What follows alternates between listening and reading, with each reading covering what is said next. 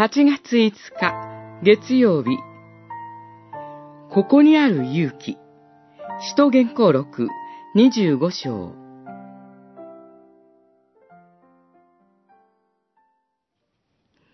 パウロは言った。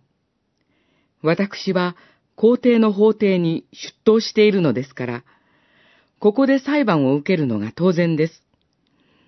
よくご存知の通り、私はユダヤ人に対して何も悪いことをしていません。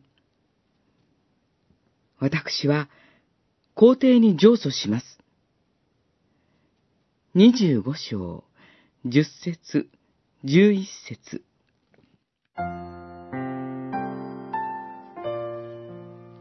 使徒パウロが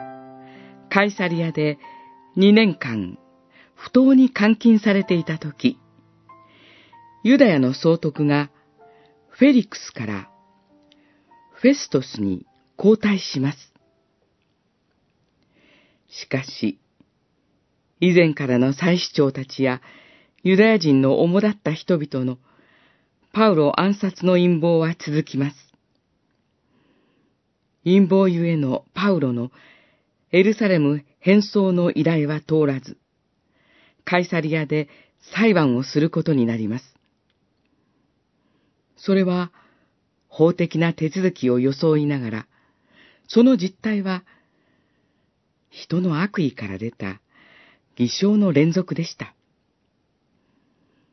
主イエス・キリストご自身が十字架を前にして不当な裁判を忍ばれたように、この時パウロも立派に自分の無実と主は生きておられることを証しします。それはどのような機会、法廷においても変わることないパウロの一貫した姿勢そのものです。主イエスはかつて、勇気を出せエルサレムで私のことを力強く証ししたように、ローマでも証しをしなければならない、と、パウロを励ましてくださいました。今も様々な形で霊的戦いがあります。たとえ、人の悪意の中でも、目を覚まして祈りつつ、主の復活と栄光を表して歩みましょう。